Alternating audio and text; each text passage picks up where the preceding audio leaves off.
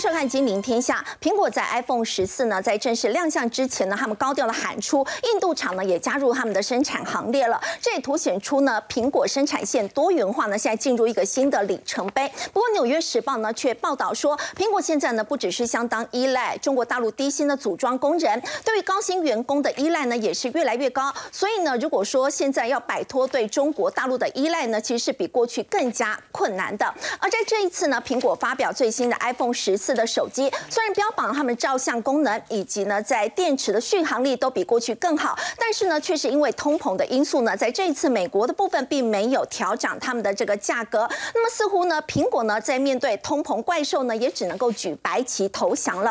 而在台湾呢虽然是有苹果 iPhone 十四拉货的一个动能，不过在八月的出口呢年增率百分之二却是远远的低于预期。那么现在呢再加上这个军演的。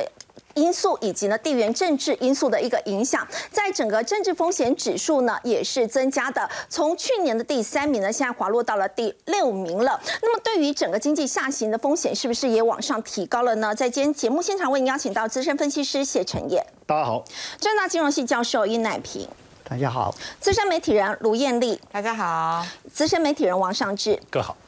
好，苹果 iPhone 十四手机哦，陈岩现在少量的转到了印度去生产。不过《纽约时报》呢，却是报道说，苹果要摆脱对大陆的依赖，跟过去比，其实是更困难的。没错，就在这个时间点，《纽约时报》的这个斗大的标题啊，叫“中国如何塑造了今天的 iPhone” 啊。如果我们再从它原文的一个标题来看呢，意思是大陆如何与日俱增的去影响到 iPhone 哦。所以是不是真的能够顺利的摆脱对中国的依赖？大概到。提到了到印度去设厂，甚至越南也有，但是不是能够摆脱？其实我们应该来看一下哈，这一次的 iPhone 十四哦，首度在中国以外国家制造，大家会觉得说哇，那以后这个在中国的台厂怎么办？好多企业怎么办？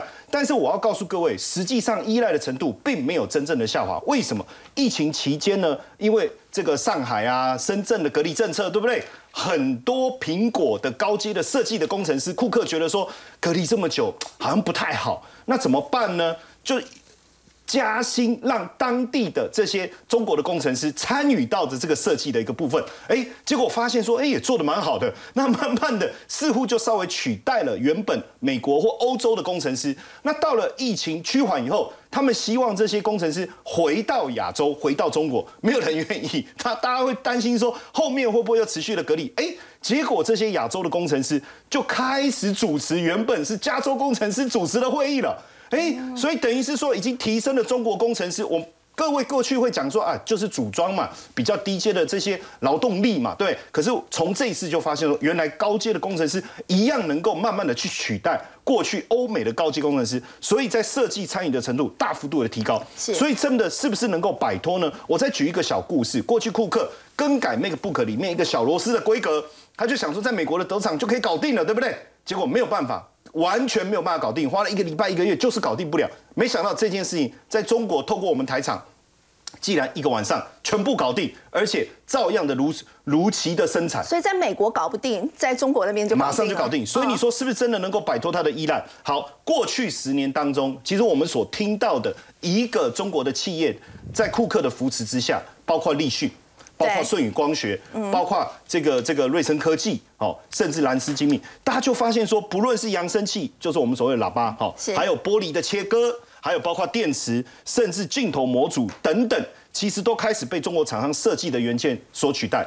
德赛光，德赛就是电池的部分，对不对？嗯。所以中国的贡献度已经大幅度的成长。所以你去看这次手机的背后，它写的是什么？加州设计，对不对？但是哪里组装？还是在中国组装，所以是不是真的能够这么有效的，或是完全的去摆脱对中国的依赖？我认为五年、十年其实不太可能，不太可能哦。真的，我们去看为什么我我会这样讲哦。我们去看，接着我们往下看哦，在目前为止哈，苹果，你你去想，如果我要摆脱，那照道理我应该去减少对中国厂商里面的一些重要关键零组件的一个使用。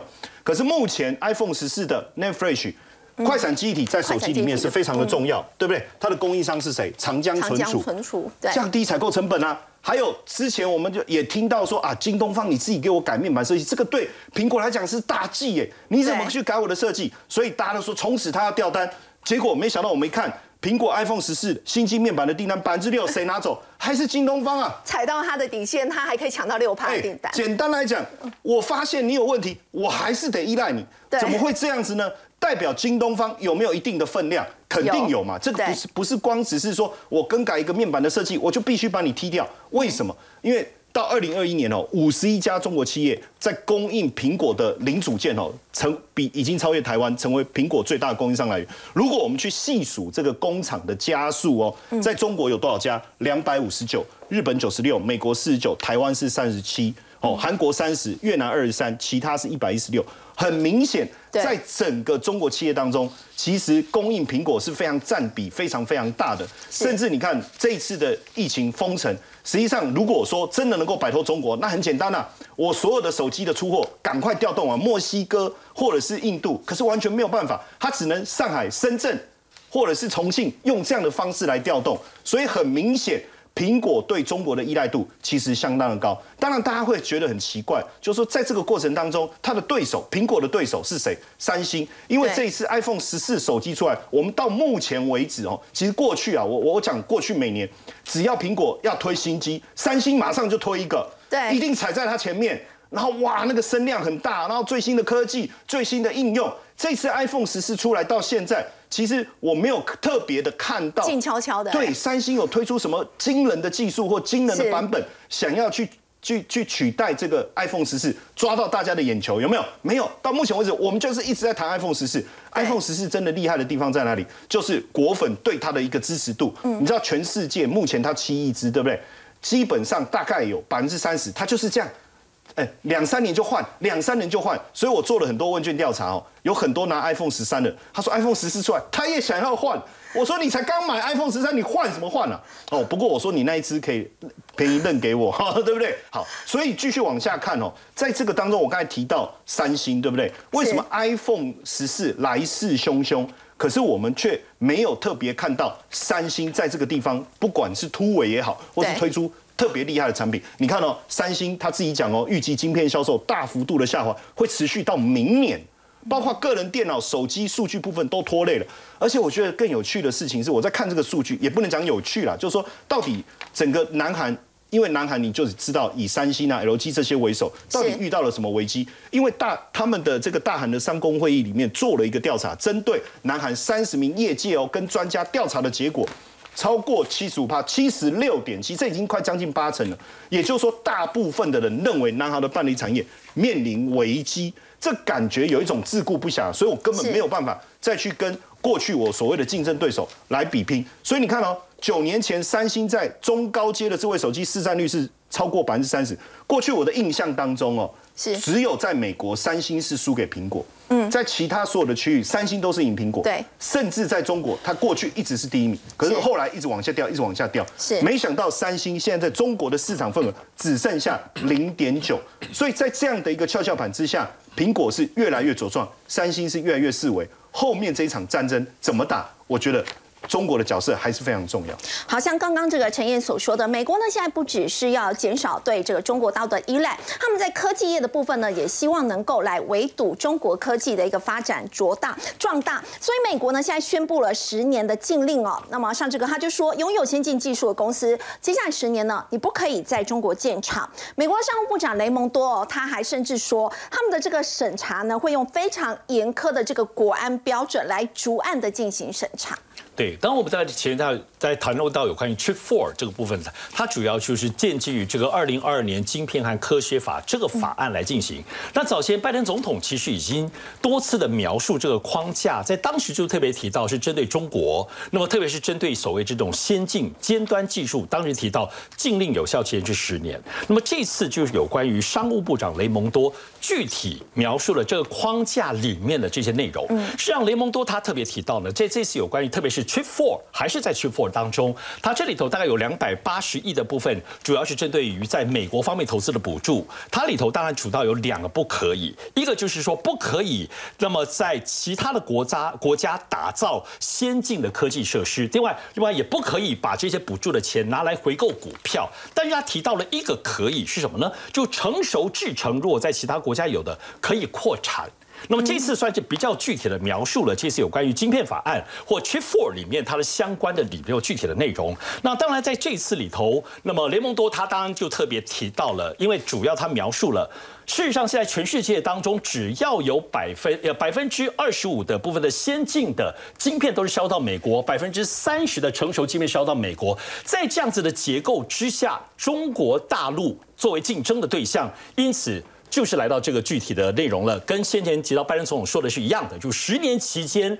不准这批人到中国投资，不准在中国开发尖端的技术。当然，我们看到了在这一次更多描述 trip four 的内容，要聊掉的部分，特别是商务部长雷蒙多动作真的很多哈。究竟 Chip Four 是为了什么呢？为了打击中国吗？还是更多的还是在维护美国自己的利益？我们来看这个部分，其实跟台湾有关。就台湾的这个环球金源，都知道环球金源前阵子要在国际上投资，包括德国跟韩国都对它有所争取，而且一度呢，在德国方面已经谈到七七八八了。那么预计要投资五十亿美元来扩张，但是杀出了程咬金。这位程咬金就是美国商务部长。雷蒙多，我们先来看底下是怎么回事。在今年六月的时候呢，商务部长雷蒙多的团队主动联系了环球金源的 CEO 董事长徐秀兰，跟他在电话上谈了一个多小时，争取他到美国来投产。哇，谈完之后呢，两个礼拜之后，那么果然环球晶圆就正式宣布了要在德州来建厂。哈，当然在描述这个过程里头，他还是特别提到说，美国的补贴、美国的争取是他。决定的原因，否则怎么样呢？否则，如果当时在韩国建厂的成本化，其实只要美国的三分之一就可以盖好了，成本差好多。对，但是这里头就是商务部长、美国政府的保证，说我们会筹措、筹运筹好的，就是给你有很多的补助。对，所以这里头来雷蒙看来雷蒙多在这里头，雷蒙多有特别对于环球金源这次终于决定在美国投资，他有具体表示说，其实他的主要的目的来看这句话。为了要跟中国相抗衡，嗯，而且做什么呢？能做的事情就是争取所有最多的所有的企业投资美国，嗯，而且投资美国什么呢？他特别提到就是四个地方，包括了关键矿产。电动汽车电池、半导体跟人工智能领域，哈，对，所以商务部长代表了梅罗多美国政府当中的这个积极争取。我们来看韩国的媒体对于 Chip Four 最新有一个看法跟解读，哈，这里头提到呢，那么他们认为美国现在筹组晶片联盟，把台积电包括韩国的半导体产业呢拉在手里。我们先看最后一句话，他这里提到说，他们认为这是韩国的角度，他们认为美国是不希望台积电、三星继续。烧钱争夺市占，为什么？我们知道，在今年年初、去年年底、今年初的时候，当时晶片欠缺哈，当时所以台积电、刚包括三星都扩大投产，尤其在先进技术，那怎么办？美国的领先，呃，你看美国的竞争力就越来越低，所以美国筹组晶片联盟在韩国媒体的眼中认为，最终它是要争取时间，也不能说拖延，争取时间来看这句话，壮大。Intel，那么这里头提到说，因为如果有了美国联邦补助之外，英特尔 Intel 就能够设法提升，争取时间在先进的晶片制成。那么这使得美国自己具备跟台积电、三星一较高下的能力。因此，韩国在解读 Chip Four 联盟提到的部分，美国虽然要一方面压制中国，但是核心就是为了美国自己的自身的竞争力和他们的利益。好，刚刚上志哥所提到的，美国呢筹组这个晶片四方联盟 Chip Four，那么找了台湾也找了韩国，那么说是要一起呢来跟中国大陆相抗衡。不过在最后呢，它的目的呢，其实会不会也只是要壮大他们自己本土的这个企业？我们看到呢，其实他们是不希望呢这个台积电、三星继续烧钱来争夺市占率，所以最终呢还是为了自己。不过说到美国现在自己国内的市场呢，这个通膨的问题呢，的确相当的严重哦。在这一次呢，燕丽姐就连这个 iPhone 手机，我们知道每年它都会往上来调整价格，在这一次都没有涨了。对，没有错，因为事实上这次呢，在呃新机发表之前，那业界都在讨论，特别是呢今年的通膨问题非常非常的严重。那 iPhone 的新机，包括所有的零组件，其实价格是全面上呃上调零组件的部分。所以包括呃这个外界认为非常了解苹果的素有地表最强的分析师郭明奇，他之前都大胆预言 iPhone 十四呢新机呢至少。调涨价格会十五趴起跳。那当然，昨天我觉得大家最大的惊喜就是除了 iPhone 新机有紫色之外，哈，那我觉得大家最惊喜的地方还是在于真的是完全没有调涨价格。那我的解读是，呃，主要还是因为是因为通膨的关系。我们看到其实呢，呃，iPhone 特别是苹果，苹果呢，其实它现在的上半年的呃这个销售量其实已经成长八趴以上。那所以大家都觉得说，苹果应该是非常非常有底气，下半年要来调涨新机的价格。可是因为 CPI 美国 CPI 的这个数字实在是太惊人了，所以我觉得苹果它在打的算盘是没关系啊，我暂且先不要调涨啊，但是新机有新功。能，你们适应、你们喜欢我的新功能之后，哎，两年之后、三年之后，我再调涨价格，你们还是乖乖得从口袋里头掏钱出来。我讲的新功能呢，就是卫星通讯 SOS 的这个服务的功能。这个功能我觉得实在是太炫了。那对一些这个呃住在美国跟加拿大的朋友们来说，因为现在就是先开放这两个国家，可是呢，我想呃，因为苹果已经有宣布了。两年之内，这个功能是完全免费的。那两年之后，意思就就是可能要付费喽。那如果你真的喜欢这个功能或其他新的功能的话，你的粘着度就会大增好。所以这是有关于苹果，我想这是虽然没有呃在调整价格的部分，可是我觉得苹果想的也是精打细算的这样的一个状况。那为什么苹果会有这样的态度上面的转变？我觉得最主要还是跟美国相关的一些经济数据是有比较息息相关，可以来做呼应。为什么？我们来看的是。这个昨天呢，联总会公布了这个和皮书的部分。那和皮书我觉得重点蛮多的，有几个特别值得关注的。第一个呃，值得关注的就是呢，呃，他们就发现哦，呃，美国的民众。原本他们有很多的这个非必要性的支出，就是有关吃喝玩乐，或者是有一些呃三星产品的购买。可是因为通膨的问题实在是太严重了，所以呢，联准会的调查就发现，其实美国近期的消费的行为已经从所谓的非必要性的支出，大部分都转移到必要性的支出以及食物上面。所以在这样的一个情况之下，我觉得苹果它也闻到了所谓的消费行为上面的改变的风向球，因此在这次的。价格的。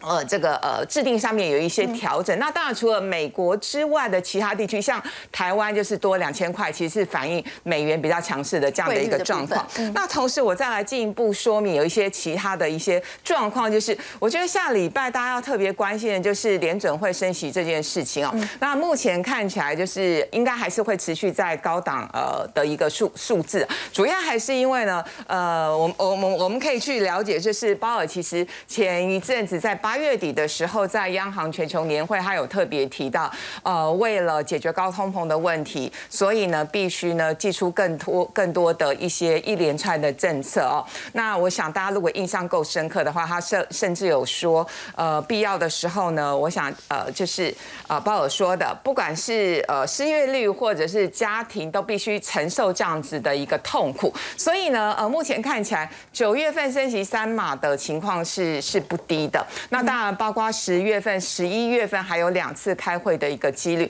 大家都很关心。除了九月份之外，十月、十一月各会升息。几码？那其实呢，鲍尔之前在呃这个央行年会也有特别强调，他说其实到呃年底之前呢，费的利率大概就是四趴上下的一个区间，所以我想今年升到四趴上下，应该是有这样的一个方向。那至于明年会不会再持续去做呃升息，我觉得还是要看 CPI 的数字，因为呢，目前所有的数据告诉我们，CPI 的组成里头，包括有房租，包括有食物，包括有能源，比较稍微明显的是能源的。呃，价格有稍微往下掉，可是房租、租金这件事情，其实美国的租金还在上涨，哈，所以呃，我觉得对呃美国的 CPI 的问题，其实嗯，联总会还是要有比较多的、更积极的手段来做处理跟面对。好，刚刚燕丽姐特别提到的，就是美国联准会呢在昨天所公布的这个和皮书。那么这当中呢也有特别提到，因为大幅升息的关系呢，导致经济衰退的风险是提高的。那么在下个礼拜所公布的这个最新的这个通膨，大家也在关注哦。这个美国联准会呢到底会不会一口气来升息三码？目前呢来看，这个几率是蛮高的。不过我们刚刚也提到，iPhone 呢在这一次美国呢是没有涨价的，足以见得呢它通膨的这个严重性。其实台湾的部分呢，整个经济层面的这个坏。消息呢，其实也是不少的。它虽然是有 iPhone 十四拉货的一个效应，不过八月份的出口呢，其实年增只有百分之二，这个数字呢是远远低于市场原本的一个预期。而且我们来看到是，也是因为地缘政治的一个冲击，再加上加上呢这个大陆军演的一个影响，他们在这一次呢投资环境风险评估报告当中呢，在这一次的这个名次呢，从原本的这个第三名呢是退步，这一次是来到了第六名了。而另外我们也来看到是在整个市场这个资金流动的一个部分，特别关注的是 M1B 跟 M2 的年增率呢，现在出现了这个死亡交叉的情况。我们知道这个 M1B 呢是指这个市场呢流动性比较高的这个资金，像是活存的部分。那么 M2 呢，当然它的流动性是比较低，但是现在呢却是出现了死亡交叉。今天显示说台股的资金呢是比较呈现紧缩的情况。特别请教殷老师，刚提到这一连串的这个情况，是不是代表台湾经济下行的风险也提高？我想目前我们看到的问题蛮多的啊，很多真相。其中嘛，当然第一个就是我们投资环境评估了啊。那投资环境评估这个里面，我们主要是政治风险，一下子下滑这么多啊，让我们的这个整个这个从第三名掉到第六名。嗯，原来我们这个从这个经济部的角度来讲，他最喜欢让人家讲的就是说，我们的投资环境评估在世界上排名最前面啊。是。现在这跌的，当然这因为佩洛西到台湾来啊，那中共军演啊，对我们台湾这个横刀相向啊，呃，全球瞩目，那大家都担心这个会带来很多的这种军事上的这种风险啊。不过话又讲回来啊，真正对台湾的这个外外资来讲啊，他们这个已经在台湾的投资啊。好像没有受到什么太大的影响，嗯，而我们看到的真正的这个这个这个冲击啊，可能是从这个呃所谓的晶片生产的这种分散来看呢。原因就是一方面因为呃去全球化的关系，是呃所以有一些这个晶片生产分散到别的国家，另外一个主要原因就多多少少受到台海。这种局势变得非常的紧张啊，所以呃，这个分散的话会降低他们晶片风险集中在台湾啊所产生的问题。不过不管怎么说，这一块到目前为止对台湾的实际投资它的冲击不大。不过另外一个叫人家很担心的就是我们八月份呢，我们的整个对外贸易出现贸易逆差，是是贸易逆差负。一百三十七亿美金，那当然这种贸易逆差，我们看真正的原因啊。第一个是电子，我们主要的出口的主力啊。对。电子的出口成长啊，呃，降到了百分之十二。是。那其中嘛，呃，我们七月份的成长还有百分之三十九点多，八月份突然降了百分之十二点，百分之十二。所以它是急速就往下坠了，急速往下坠。电子那这个下坠的原因，当然我们往再进一步看的话，就是八月份我们可以看到我们的采购经理人指数啊，突然跌到了四十七点二，连续三个月下跌，跌破五十，就就跌破五十的荣枯，这个代表就是我们收到的订单越来越少了。对，那这种状况就主要是电子业，电子业的订单越来越少，你出口当然减少。当然还有另外一些。我们的出口产业传统的都大减啊。另外一个值得注意的问题，就是我们的进口成长非常的多，其中啊，原油成长了百分之四十八点四。这个是造成我们贸易逆差的最主要的原因。当除了原油之外，我们的消费品上升了百分之十二点七，进口增加了。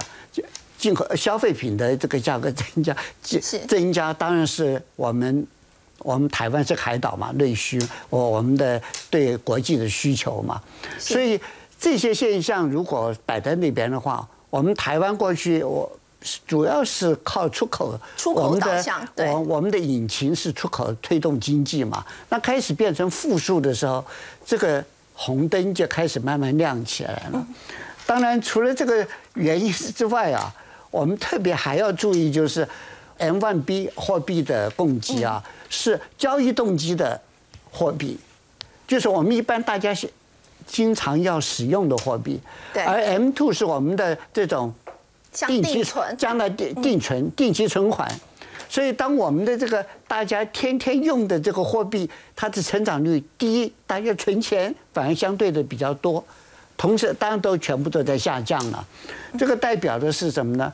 我们整个货币的动能开始减少了。是也就是说，大家动能减少的话，代表就是我们整个这个经济啊，开始慢慢的变得缓慢了，问题就开始浮出来了。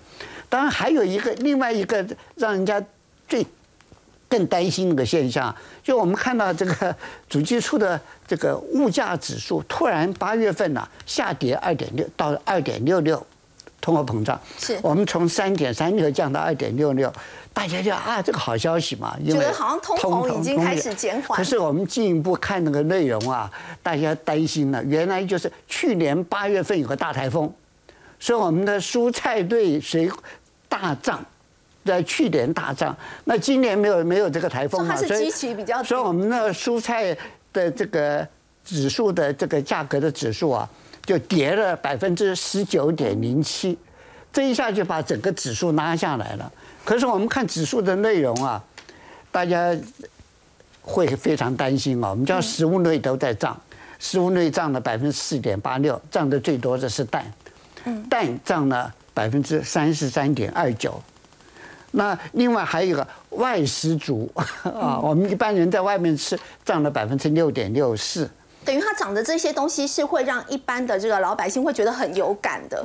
就是你民生需求的嘛是。不过不管怎么说，我们现在看到的所有的这种经济的这些指标啊，或者一些环境里面所面临的因素啊，都看到我们台湾的经济正正在慢慢的恶化。那这种恶化是全球性，全球经济现在都开始在走下坡。我们台湾也被带动了往下走，那再加上两岸这个紧张的气氛啊，影响到双方经济的互动，所以我们来看的话，呃，如果啊美元继续的升值啊带来的金融动荡再加进来的话，我们可以看到未来的这段时间啊，尤其是下半年，我们可能要度小月了。嗯，因为台湾的经济很明显的下半年开始萎缩了。嗯，那这种会有多严重，现在还不晓得。不过今年下半年跟明年这一年啊，我们都会面临蛮大的这种变化。那也换句话说，大家要绑紧腰带，准备这个面临这些这个经济上的一些风暴。好，刚刚殷老师呢，从一些经济数据呢非常重要，但我们看到是不是大家要有这样的一个心理准备呢？可能要开始勒紧裤带，要过苦日子呢？包括我们刚所提到的整个资金呢出现了紧缩的情况，包括在过去以出口为导向的台湾呢，现在竟然出现了贸易逆差，还有包括呢我们刚刚所提到的整个政治的地缘的一个风险，也影响到了大家的这个投资的信心。就要请教上志哥，美国十四号呢就要审查。台湾政策法了，不过其实台湾政策法呢，在过去已经两度是严审的一个情况。那么现在呢，白宫国家安全顾问的苏立文说，中国侵略台湾呢，他认为说其实还是一个很明确的威胁，而且呢，这个部分的条文令人担心。你觉得这一次会过吗？嗯，这一次很难说，因为现在台湾政策法真的很敏感哦，多敏感。他们被视为说，我们知道台美国政府对台湾关系现在是基于《台湾关系法》，《台湾关系法》是在一九七九年当时通过的。它现在这个台湾政策法被视为是这个《台湾关系法》之后最大的改动，里头有几个真的蛮敏感的。首先，第一个部分敏感是它在未来四年要对台湾有大概约莫四十五亿美元的部分的军事防御补助，这是第一个。第二个部分，它主要是认定台湾跟美国关系会变成一个叫做主要的非北约的盟友。那么这个部分，而且还包括会把驻美国的这个台湾的经济王办事处变成台湾代表处，这个种感觉起来会有一个刚刚讲外交。军事还有一些贸易的地位大幅的提升。那么一旦动的话，中国大陆会怎么看待？特别台湾这个两个字哈，所以这也就为什么现在在历经了在七月十九号跟八月三号，那么这两个确实是一个比较更有更重要的这个法案审查，那么把它延后了。但是这次审查的状况，那么现在就是这个所谓的白宫的国家安全顾问苏利文正式表达说，因为。部分条文令人担心哈，而且他提到，主要是说拜登政府是很忧心，如果这个法案如果通过的话，会适得其反，会这使得美国长期数十年来的这个对于台海两岸的这种战略模糊的政策，那么这个部分就会被打破了。要知道，我们叫十一月马上 G20 的部分哈，包括拜登其实跟习近平要见面了。如果在现在这个台湾这个所谓政策法一旦更有进度的话，对整个中美关系真的是天翻地覆的影响。我个人认为这个部分完全是比裴洛西访台要更真的重要或更敏感一百倍以上的这个法案哈。所以这也就是为什么现在包括苏利文出来有点踩刹车，也听到说现在也他们希望透过来游说民主党的参。参议员希望能够让这个方面的法案能够还继续压制住。不过我们都知道，提案的对象的部分，主要的两位梅兰德斯跟葛兰姆，一个是民主党，一个部分是共和党，都是首席一个预算一个外交的首席的议员，他们这个主导性很强，也都先后来台湾，跟民党的关系很不错，他们也不会轻易的让这个法案被错掉的。好，当全球呢，包括政治跟经济方面的不确定因素越来越多，在投资市场，那么 ETF 会不会是一个比较好的选择呢？先休息一下，稍后回来。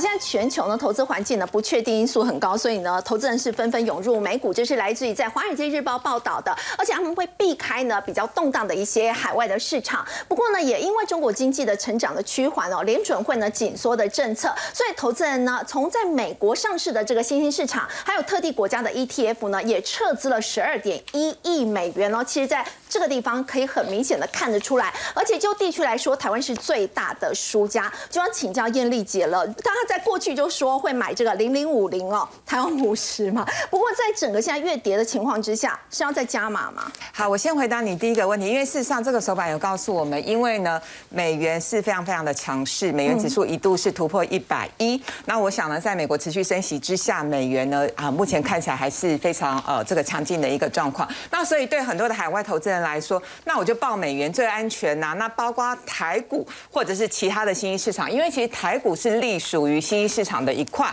所以呢，投资人就纷纷撤资，特别是法人机构，那就造成呢，呃，在美国上市的台湾股票型的 ETF 这个资金是绕跑的一个情况。好，那回答刚刚主持人问的第二个问题，就是说，那零零五零到现在还可不可以买？因为事实上，呃，我们其实在很多的演讲场合都跟大家分享，就是如果你真的有选股的障碍，你不知道怎么选股的话，我觉得零零五零还是值得布局的一个方向。但是其实零零五零买还是要看进场的时间点，以及你到底是。单笔还是定期定额？那我们先讲，其实呢，为什么零零五零会那么具有吸引力？是因为呢，呃，太股走多头走太多年了。我帮大家整理了一下哦，从零零五零二零零三年就是 SARS 那一年呢成立以来，零零五零只有四年负报酬率，而且这四年里头只有零八年金融海啸这一年跌的特别凶，是跌四三趴，其他的几年都跌不多啦，大概跌了六趴、四趴、十五趴。换句话说，从零三年成立到现在十几年的过程当中，大部分都涨了耶，而且有几年这个 涨幅很惊人，涨幅非常惊人。一九年到二零二一年哈，每一年大概都涨二到三成，所以其实呃，投资人就被教育成，其实我只要闭着眼睛买零零五零，就算呢遭遇到所谓的一个回档，但如果我是用闲钱的话，它极有可能再回去。那呃，我刚刚上面的言论，大家可以看线图这一条的线图就知道我在讲什么了哈。其实零零五零呢遇到了这个金融海啸的时候，最惨的时候是来到二十九块，可是呢一路往上，最高的时候呢，今年年初呢一度是来到一百五十二块。所以如果说你是用闲钱买，其实单笔短套。但是呢，台湾其实是一块宝地，因为我们有非常强劲的半导体的一个产业，所以即使短套你是闲钱，它的长线的投资价值还是会回来。那今年比较麻烦的是，美国升息加缩表，其实呃美股走空头，台股呢也是走空头的一个格局。所以如果你是高点才进场，一百五十二放到现在，当然你是跌二十七趴啦，所以这个是单笔的一个状况。那通常我会建议大家，如果你是单笔买的话，真的就只能用闲钱，你才能够面对股灾跟股市拉回来哦。那如果是定期定额的话，我建议是现在还是要多一点点的耐心哦，因为就有粉丝朋友问我说。啊，燕姐，那个我是今年年初开始每个月定期定额买 零零五零，我也帮大家统计了。呃，其实我们是要用非常这个中肯的心情来跟大家做一些分享。对，其实呢，如果是今年年初一月一号才开始定期定额，你报到现在的话，大概是负九趴。好，可是如果时间拉比较长的话，因为我们刚刚第一个手板跟大家分享嘛，台股连续三年走多头。如果你是二零一八年一月一号定期定额进场的话，你到现在还有还赚二十七趴哎。所以我要讲的另外一个结论是，台股有另外一个特性叫做牛长熊短，意思就是说，即使面临空头呢，我们每一次走空头的速度都很快，大概半年到一年多，空头可以结束。啊，是换句话说，台股现在走空已经走了八个月嘛，对不对？如果你要定期定额的话，结论就是你要再忍耐半个。半年以上的一个时间，那持续定期定额，我觉得长期来看的话，呃，这个赚钱的几率还是比较高的。所以重点是这半年的时间，未来的半年的时间，你要呃持续的定期定额不扣款，以及呢，你面对了对账单，极有可能是亏损的情况，但是你还是要呃非常的从容的去面对它，否则呢，你有可能是停后在相对的一个低点的状况。所以如果是年初的话，今年可能进场的时间点不太对，看到整个绩效呢是出现了负数的情况，先不用太担心。如果说把整个时间拉长的话呢，那么其实它的绩效还是相当不错。刚刚我们看到这是零零五零的部分，但是呢，在空头市场情况之下，如果比较相对抗跌的，像是这个高配息的 ETF，也有很多人抢进啊。那么九月刚好又是除权息的这个旺季，对，其实高股息 ETF 真的是台湾的另外一个奇迹，因为呢，台 股其实经历经今年的大幅度的修正，就连零零五零的规模稍微有略有一点点的下跌，可是呢，高股息的 ETF 的受益人士规模呢，全几乎都是大成长的一个情况。就最主要还是很多台湾的投资人非常喜欢高配息这件事情。不过我觉得令很多投资人讶异的是，我帮大家整理了最新的绩效是截至到我们录影的前一天，然后很多投资人会说啊，高股息也会跌吗？而且而且怎么可能跌得比大盘还要惨呢？因为其实台股去年是台股的表现哦，去年是亚洲第一名，然后今年刚好是亚洲垫底。主要是因为呢，今年半导体的呃面临到的逆风的状况是比较多。那台股今年跌二十趴，可是我们透过这个表格可以发现，有一档 ETF 大概是今年今年年初哈，去年年底新发行的，可是呢，它的 ETF 的绩效居然是下跌了三十一趴，比大盘跌的还还要重。跌的比大盘还惨？对，我觉得主要是在这个 ETF 设计的精神跟逻辑其实比较不一样。这一档 ETF 它强调的是追着配息跑，那我觉得这样的设计的逻辑是比较适合多头市场，意思就是呃每一季这个换股配型，那它就做一些调整。那呃偏偏台股今年是空头啦，所以呢你。换股换的那么快啊，刚好呢，你是追着配息跑，那极有可能这些股票它填息的力道比较慢，它刚好还没有完全填息成功，你就又把它换走了，所以呢，导致它整体的净值是大幅缩水的状况哦。好，这个是绩效比较不好，但我我想我们还是希望这这档基金有机会是逆转胜啊，好不好？因为买的人真的很多。然后另外呢，像是呃，我觉得今年以来表现稍微抗跌的，像是零零八七八是这个永续高股息这一档是非常多的小资主很喜欢买的一档股，呃，这个 ETF，大家有发现其实最近受到欢迎的都是季配息的 ETF。那呃，另外像是零零七一三跟零零七三一，这是两档比较特别的是，它是强调高息低波。所谓高息低波呢，就是呃，它在 ETF 设计上面的精神跟逻辑就是强调低波动。那确实这两档 ETF 的呃波动的幅度跟所有的高股息的 ETF 还有其他股票型的 ETF 相较之下，它波动幅度真的比较低，所以也因此吸引了很多投资人。那大家可以看到，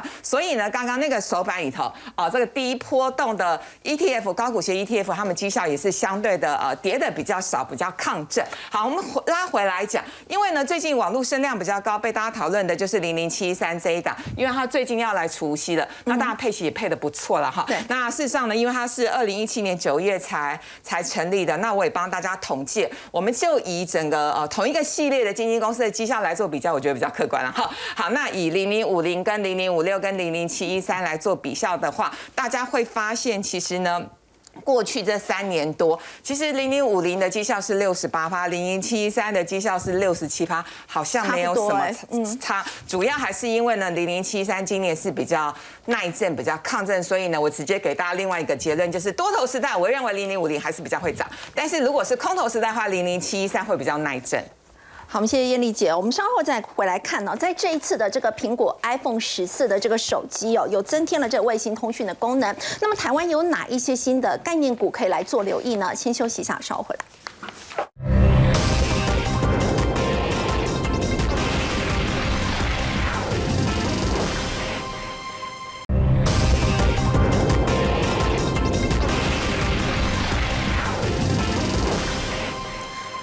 果新手机呢，iPhone 十四增添了这个卫星通信的一个功能。当然也在说台湾呢，是不是有增加了一些新的相关的概念股？那么这一期的《金周刊》呢，也有特别的提到，他说如果台湾的厂商想要继续的吃苹果的话，到底该怎么做呢？好，我们先看这一次的这个低轨卫星的一个商机啊，因为 iPhone 十四推出来以后，你可以做卫星通讯。其实刚才燕丽姐一开始的时候就有谈到这个，对不对？其实不管你到山上，你到沙漠啊，甚至你到这个海上啊，其实万一这时候你需要做通讯的时候怎么办？一般的网络服务是没有办法提供的哈。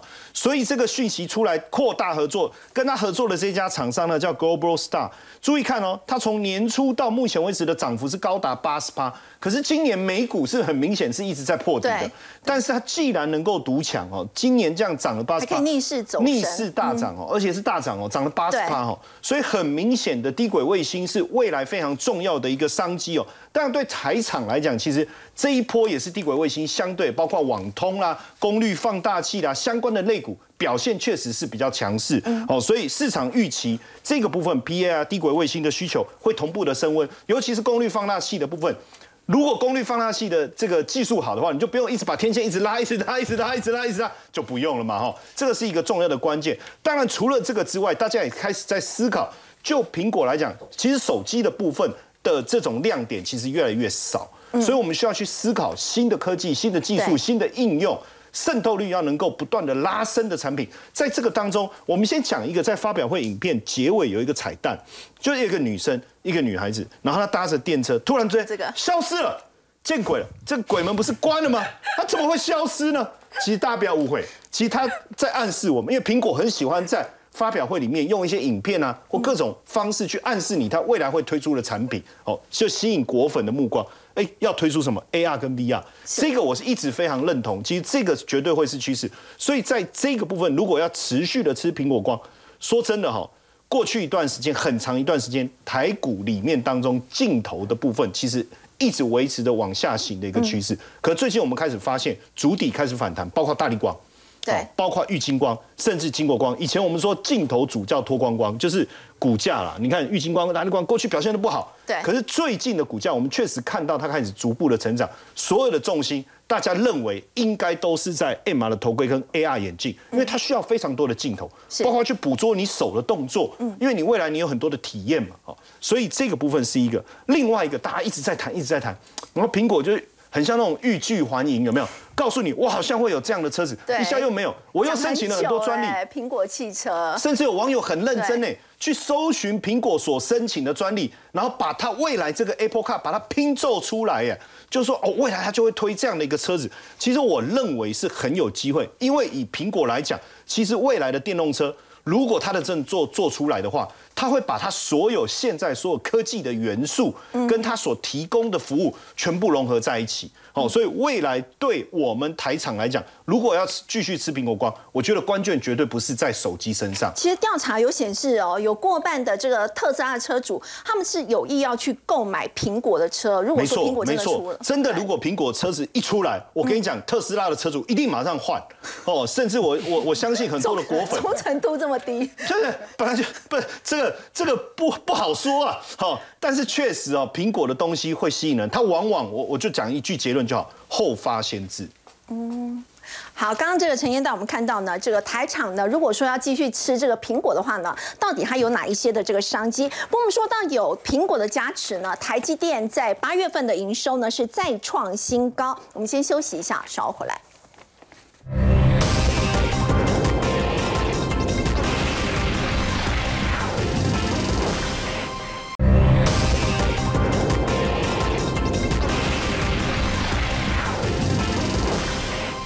刚陈燕带我们看，如果说台湾厂商要继续吃苹果的话呢，它有哪一些的这个商机？不过有苹果的加持哦，陈燕，台积电八月的营收也是再创高。对，当然我觉得在这个环节当中，如果呃要大力的去支持台积电，对晶片的需求一定要大幅度的提升。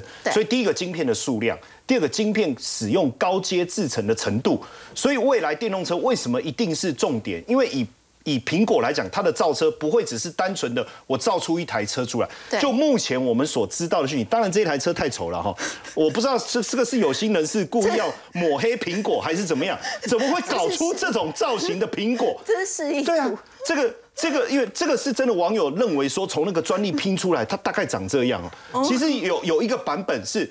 出来的车型是非常流线、非常漂亮的一个跑车的，这个才适合苹果迷嘛。我觉得如果今天我要你真的要让我说服我成为苹果迷，这种车子对不对？我还是会买特斯拉。但你如果是造跑车造型，绝对会转。那这在这个当中，其实有一些很厉害的科技，包括未来你你都不用任何钥匙，你你的 iPhone 直接就成为钥匙，啪一个进去，你都不用感应，你只要是 iPhone 拿在手上，你到了车子你就可以进去，直接成为你整个娱乐环境。请问一下，这个需要用？到什么？绝对是高阶运、高速运算，啊，包括你整台车成为非常重要的一个娱乐的环节，加上未来自驾车，听说苹果的车子是没有方向盘，你一进去以后，你永远不知道头要朝哪个方向，因为它没有方向盘呐，没有油门呐，那怎么办呢？这个绝对都跟高阶的这个晶片有很大的关系。所以当大家联想到这个，你就会知道为什么台积电。但不管大家怎么讲，台积电怎么样啊，营收怎么样啊，良率怎么样，甚至说停产。上次我们节目也特别讲，可是你去看，哎，八月份营收公布出来，合并营收突破两千亿啊，达到两千一百八十一点三二亿，还比上个月再增加。你越看衰它，你越嘲笑它，它业绩越好，而且年增率高达五十八点七，为什么？就我刚才讲的嘛，你科技越进步，你需要使用的高阶的晶片对。台积电依赖度越高，苹果、高通、联发科四纳米，接下来我们九月三纳米要出来，甚至大家现在更期待的是后面明年的 N 三一，因为它的这个成本更低，效能更好，功耗的部分减少的更更少，所以这个特殊制程，然后包括成熟制程也满载，大家不是讲说它成熟制程会掉下来，结果没想到这个走了，赶快，其实后面一堆人排队。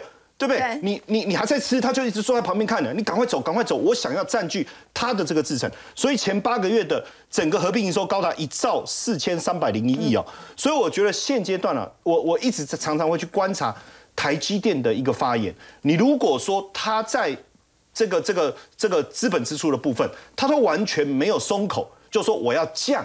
如果完全没有松口说我要降资本支出，我觉得根本不用担心哦。台积电第三季超越三星了，有没有可能是可以超越三星？我不知道大大家第一时间看到这个有没有觉得很奇怪？台积电不是一直超越三星吗？好，实际上我们要谈的是晶圆代工的部分，确实它在全球的市占率，尤其是十纳米以下，它是最高，超过百分之八十。但是我们在这里讲的是半导体，半导体，半导体其实包含的是记忆体。记忆体的部分，台积电当然没有碰，所以你会发现为什么三星可以超过。这一个，这个台积电其实包含了记忆体。所以最近记忆体真的很惨，你就知道了。整个半导体第二季啊，第一名，拖累是三星。对，还是三星。可是你注意看，第三季，它已经冲到第二名了。那到了第三季以后，只要三星，目前估计应该会滑落，对不对？季检哦，预估啊，台积电会成长。滑落的部分是来自于什么？就是记忆体的部分。记忆体受到影响真的很大。滑落幅度还蛮大的，快两季。对。然后呢，台积电成长的部分还是高达18，就还是在车。车展跟 HPC，所以其实我我其实是蛮期待，如果 Apple Car 真的出来的话，我相信它一定要用三。